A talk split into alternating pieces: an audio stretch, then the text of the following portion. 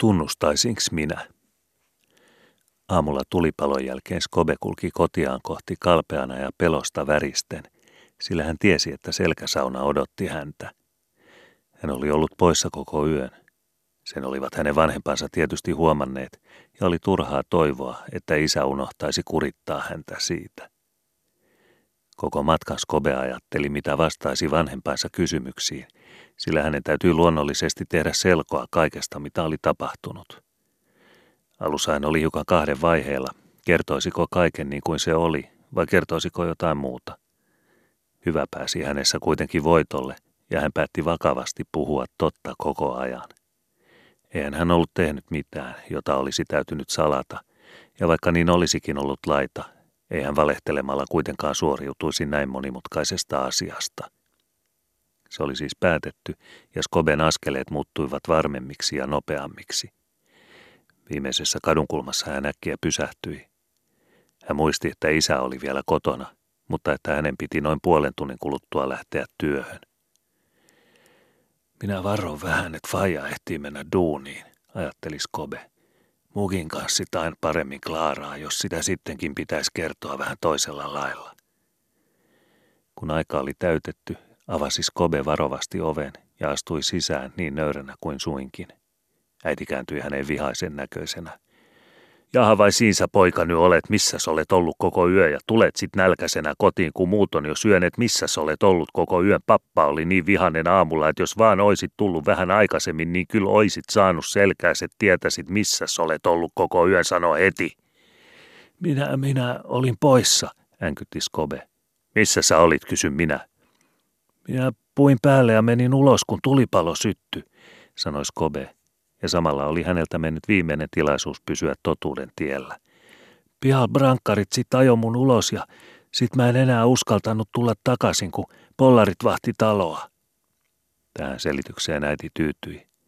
Sanakaan sanomatta hän kaivoi padan pohjalta kylmät puurojätteet lautaselle ja asetti sen pöydälle. Skobe istui kauniisti syömään. Hän oli siis suoriutunut paremmin kuin olisi voinut odottaakaan, mutta hän oli valehdellut eikä voinut enää esittää asian oikeata laitaa, joutumatta kiinni valeestaan. Illalla hän sai tehdä isälleen selkoa öisistä vaiheistaan. Tämä kuulustelu muodostui paljon tarkemmaksi ja yksityiskohtaisemmaksi, mutta Skobe kesti senkin miehekkäästi. Muista vaan poika, et enää tee semmoista, sanoi isä lopuksi Skobelle. Hän kääntyi sitten vaimoonsa jatkaen. Tämä Forsbergin nuori herra pyysi minua ilmoittamaan hänelle kaiken, mitä yöllä tapahtui, ja erittäinkin, ellei kaikki ollut kuin tavallisesti. Mutta en minä viitsinyt puhua hänelle mitään siitä, ettei Lauri ollut kotona. Niin, pappa, eihän siitä tarvitse hänelle sanoa, virkkoi Skobe. Suus kiinni, poika, sanoi isä, joka ymmärsi väärin Skoben toivomuksen. Kyllä minä tiedän, mitä puhun ja mitä en puhu. Ei sinun yhtään tarvitse ruveta minua opettamaan. Skobe oli sotkenut asiansa pahasti. Hänen hartaimpana toivonaan oli, että siitä puhuttaisiin niin vähän kuin suinkin. Eniten häntä pelotti se, että onni herra saisi tietää jotain hänestä. Seuraavana päivänä hän kuuli isänsä lukevan työmiehestä murhaa koskevan uutisen, jossa sanottiin murhaa ja ryöstäneen uhriltaan kultasormuksen. Skoben pelko muuttui nyt kauhuksi, jommoista hän ei koskaan ennen elämässään ollut tuntenut – sillä sormus oli parhaillaan hänen taskussaan. Hän ei edes malttanut kuunnella uutista loppuun. Kenenkään huomaamatta hän lähestyi ovea ja pujahti äkkiä ulos. Minä sinä menet, huusi isä sanomalehden takaa, mutta Skobe oli jo kadonnut. Skobe hiipi hiljaa pimeään kellariin ja piilotti sormuksen muurin perustassa olevaan koloon. Sitten hän palasi takaisin hetkeksi rauhoittuneena. Olisihan näet voitu milloin tahansa toimittaa taskujen tarkastus, ja silloin hän olisi joutunut murhasta kiinni, ajatteli hän. Vasta puoliyön aikana Skobe sai unta, ja jo aamulla varhain rupesi hän taas ajattelemaan sitä hirveätä rikosta, johon oli niin pahasti sotkeutunut. Hänkin puolestaan oivalsi nyt, että Vilin tapaaminen oli välttämätöntä ja ettei hän voinut ryhtyä mihinkään ennen kuin oli tavannut Vilin – sen vuoksi hän vastasi iltapäivällä Vilin vihellykseen ja juoksi puutarhaan häntä tapaamaan. Vili hämmästyi nähdessään toverinsa Niin tavattomasti oli Skoben muoto muuttunut siitä, kun Vili hänet viimeksi näki. Hän ei ollut enää sama ilvehtivä iloinen poikavekkuli, vaan vakava, monien huolien murtama. Hänen kasvonsa olivat kalpeat ja jäykkäpiirteiset. Vilistä hän näytti kovin kurjalta. Skobe ei odottanut Viliä, vaan juoksi verkalleen edellä, antaen peukalollaan merkin Vilille, että tämän tuli seurata häntä. Hän juoksi suoraan päätä kellariin, ja Vili seurasi uskollisesti perästä. Palokuja oli kokonaan menettänyt entiseen arvonsa, eikä kumpainenkaan ollut astunut sinne jalallaankaan tulipalon jälkeen. He sulkivat oven hiljaa perässään ja hiipivät sitten kellarin kaukaisimpaan sopukkaan, joka oli niin matala, että heidän täytyi kumarassa kulkea eteenpäin. Siellä perimmäisessä nurkassa he istuutuivat kumpikin tyhjälle pakkalaatikolle noin puolentoista metrin päähän toisistaan. Siellä syntyi vakava keskustelu, jota käytiin vuoroin kuiskaamalla, vuoroin omituisella matalalla äänellä. He eivät voineet pimeässä nähdä toisiaan, ja he istuivat liian kaukana voidakseen koskea toisiinsa. Kumpikin ainoastaan kuuli toverinsa äänen ikään kuin tyhjästä tulevana, ja se teki keskustelun vieläkin kolkommaksi ja raskaammaksi. He eivät tahtoneet sanoa enempää kuin mikä oli tarpeellista, ja usein syntyi pitkiä väliaikoja, niin hiljaisia, ettei kuulunut muuta kuin hengitys. Vili hei, aloitti Skobe surullisella äänellä. Oleks kertonut siitä kellekään? Älä hiivatissa, oleks sinä nyt mennyt kertomaan siitä? Arvasihan mä sen. Et sä koskaan snajaa mitä teet. En minä ole kertonut, mutta mä vaan pelkäsin, että jos sinä olisit mennyt kertomaan siitä. Hulluhan olisi, jos sitä kertois nyt. Ja mä sanon sulle muuten, että tämä ei olekaan niin pikkuinen asia kuin sit luulis. Tämä näyttää Jeetranan pahalta ja ole varma siltä, ettei se lopu tähän. Oi kuule, sanoi Skobe huolestuneena. Sinä olet vissisti ajatellut vähän samaa kuin minäkin. Vai olet sinäkin sitä ajatellut? Olen kai. Koko ajan minä sitä olen ajatellut. Minä tiedän, mitä sanomalehdissä on siitä sormuksesta. Faija luki sen kovasi. Ja en mä luule, että mikään enää voi mua pelastaa kiipelistä. Siitä tulee elinkautinen pakkotyö, luulen mä. Hmm. Jos oikea murhaaja joutuu kiinni, niin silloinhan sulle ei ole mitään hätää. Minä tiedän muuten tästä asiasta vähän enemmän kuin sinä. Onni herra puhuu siitä päivällisellä. Minä luulen, että se on vähän väärilläkin jäljillä. Siis se puhuu paljon semmoista, joka ei voinut koskea sinua. Mutta sitten se taas tiesi, että murhaaja ei ollut aikaihminen, vaan pieni ja kevyt. Voi voi sentää. Kyllä mä nyt huomaan, että mä olen mennyttä miestä. Jo heti samana aamuna, kun mä tulin Himtsoon, niin rupesin katumaan. Mitä katumaan? kysyi Vili. Sitä, että mä rupesin häntä seuraamaan. Mutta sinä et vielä tiedäkään sitä. Heti kun mä pääsin katolta alas, niin mä tsuffasin suoraan Brankonkiin, sen miehen perään, joka hyppäsi ikkunasta alas. Ja sit mä seurasin sitä aina sen Himtsoon asti ja menin sit Klinkan pihaan yöksi ja tuli vasta aamulla Himtsoon. Skobe kertoi sitten öiset seikkailunsa aivan yksityiskohtia myöten, Vilin tarkkaavasti kuunnellessa. Lopetettuaan kertomuksensa hän piti pienen väliajan, jatkaen sitten puoliksi kuiskaten – Eihän se muuten olisi ollut niin paha, että mä seurasin sitä. Mutta mä vaan vähän pelkään. Eihän sit koskaan niin varmasti tiedä. Mä vaan pelkään, että minäkin olisin jättänyt jotain jälkiä Prankon kun, tai sinne kivimuurin pihalle. Ja tsiikaan ne dekkarit niin kuin onni herra. Ne aina löyt. Voi kuule, keskeytti hänet Vili. Eikö sä sanonut, että sä loukkasit jalkas siellä Brankongissa? Juu, kyllä mä sen loukkasin. Tuliko siitä verta? Kyllä siitä tuli aika lailla alussa, mutta mahtaiskohan sit huomata maassa? Ei maassa, ei maassa, mutta voi voi sentää. En oikein tiedä, uskallaks mä sitä sanoa. Saa pian se, sun pitää sanoa se. Kuule, älä viitti nyt olla koppava. Oi kuule, se on kovaa, mutta mun pitää se sanoa. Minä luulin ensin, että onni herra olisi ollut väärilläkin jäljillä, mutta kyllä mä nyt huomaan, että se on ollut koko ajan ihan samoilla jäljillä, ja se koskee sinua. Hän sanoi päivällisellä, että hän on tehnyt hyvin tärkeän löydön, joka pian selvittäisi koko asian.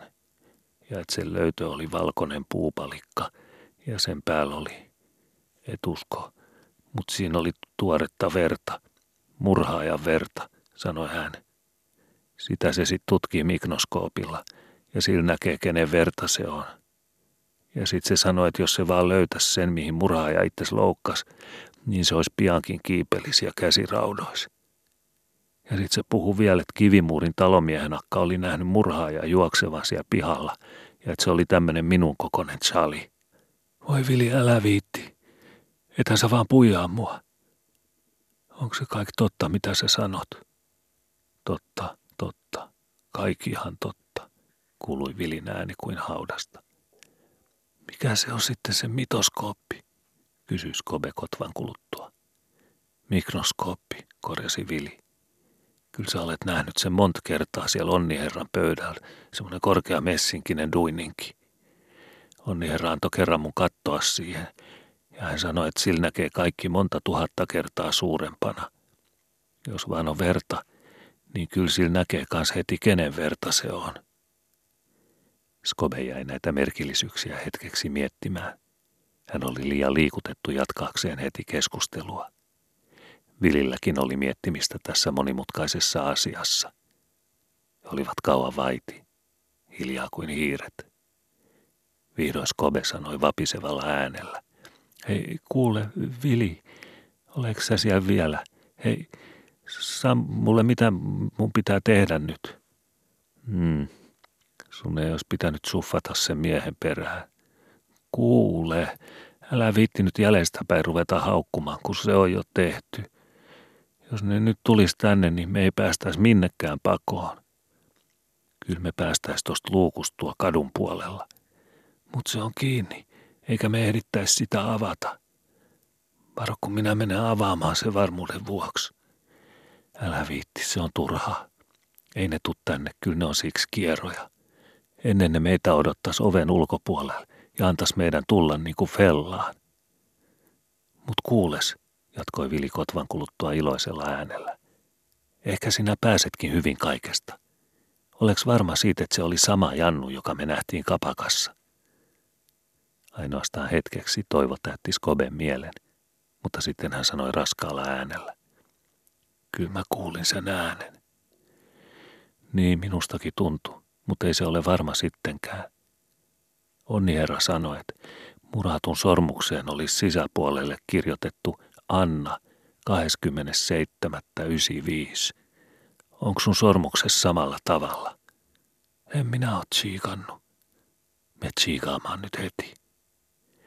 Skobe nousi ottamaan sormuksen kivenkolosta ja kömpi sitten ovea kohti, katsoakseen valossa, mitä sormuksen sisään oli kaiverrettu.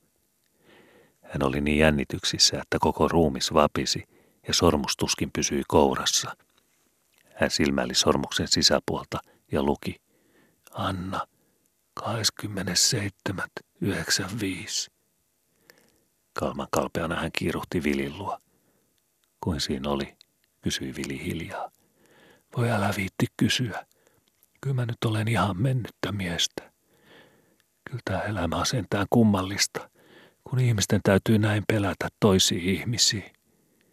Sillä jos oikein ajattelee, niin eihän mä oikeastaan ole tehnyt mitään. Semmoista se on väliin.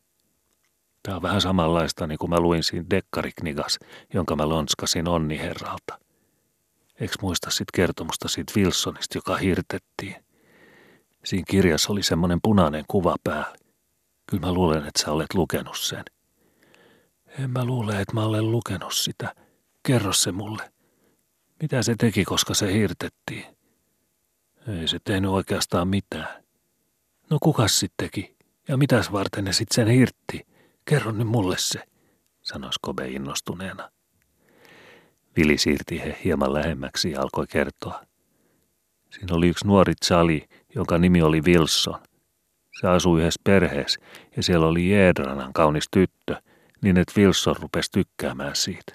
Sitten se tyttö tykkäsi ja vähän Wilsonistakin, mutta silloin tuli taloon asumaan toinen nuori Charlie, joka kans rupesi tykkäämään samasta tytöstä.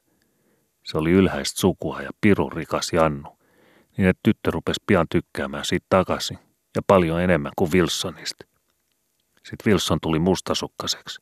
Se rupesi oikein vihaamaan tätä rikasta Jannua, vaikka se Wilson muuten oli botna ja rehellinen Charlie, joka ei pruukannut olla kellekään vihainen. No sit yhtenä yönä sinne taloon tuli murtovarkaita. Ne avasivat tiirikoilla sen rikkaan Jannun oven ja menivät sisään.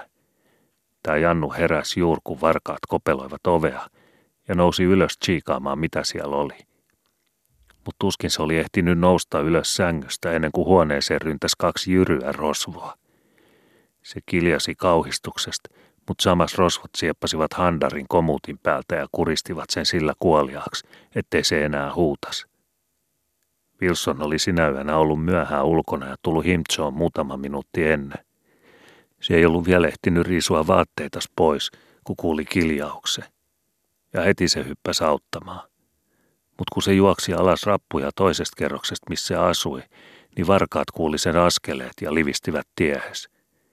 Niin se nyt oli pelästyksissään, ettei ymmärtänyt juosta kadulle rosvoja takaa ajamaan tai hakemaan pollaria – vaan se juoksi tämän rikkaa Jannu huoneeseen auttamaan sitä.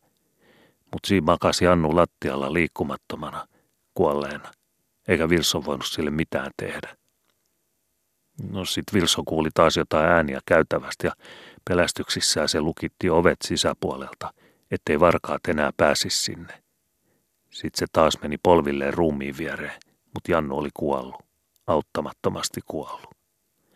Äänet oven takana kävivät yhä kovemmiksi ja Vilso luuli rosvojen koittavan oikein miehis murtautua sisään.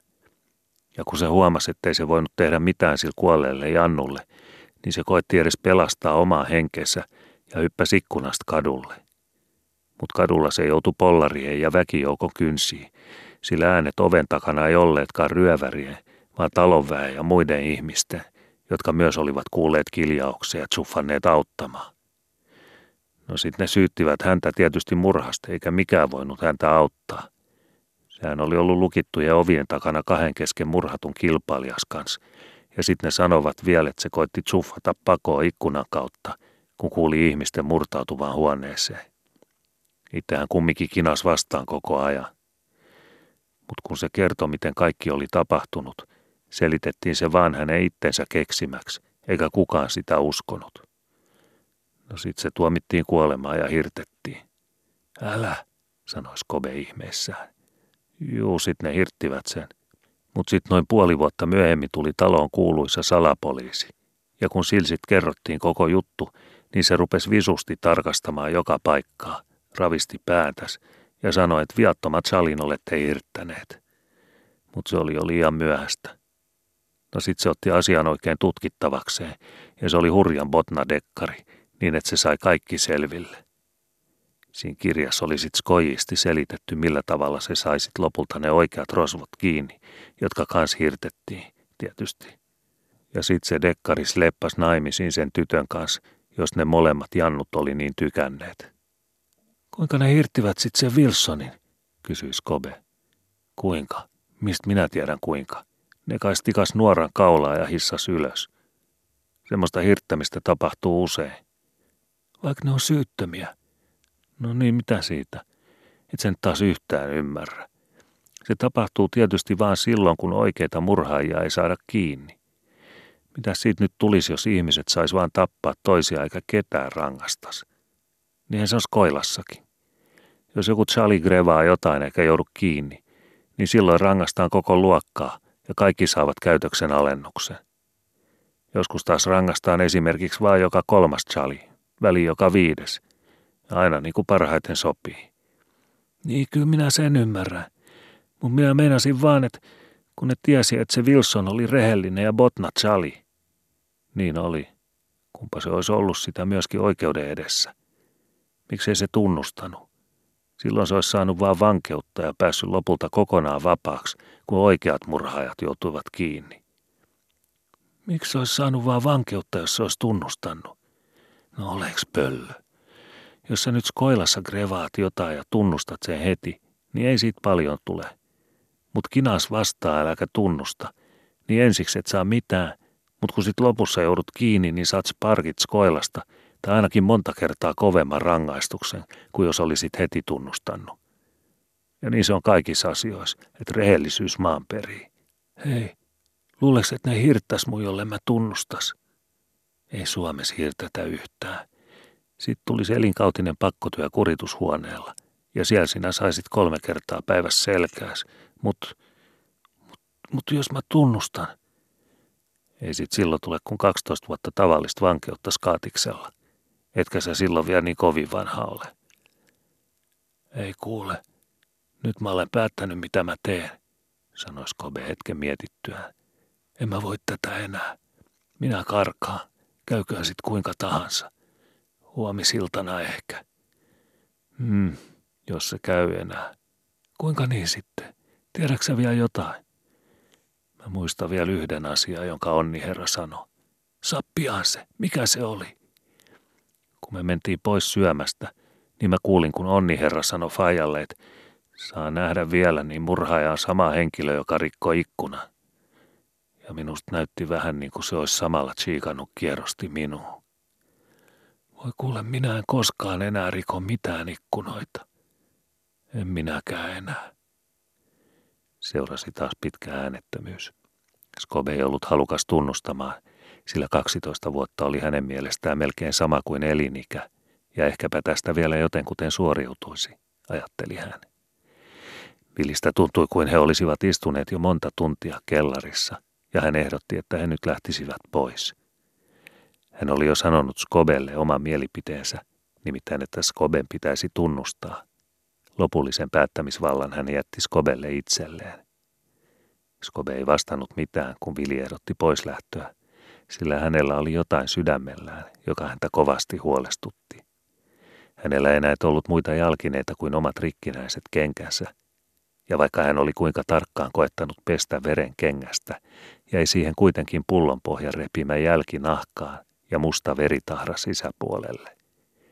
Teräväsilmäinen salapoliisi voisi koska tahansa lukea niistä tapahtumain kulun, ja silloin kaikki olisi hukassa. Kertoihan Vilikin onni herran sanoneen, että jos hän vain löytäisi sen, mihin murhaaja itsensä loukkasi, niin tämä olisi piankin käsiraudoissa. Eikä vielä voinut ilmankaan kenkiä olla. Maa oli vielä siksi kylmää.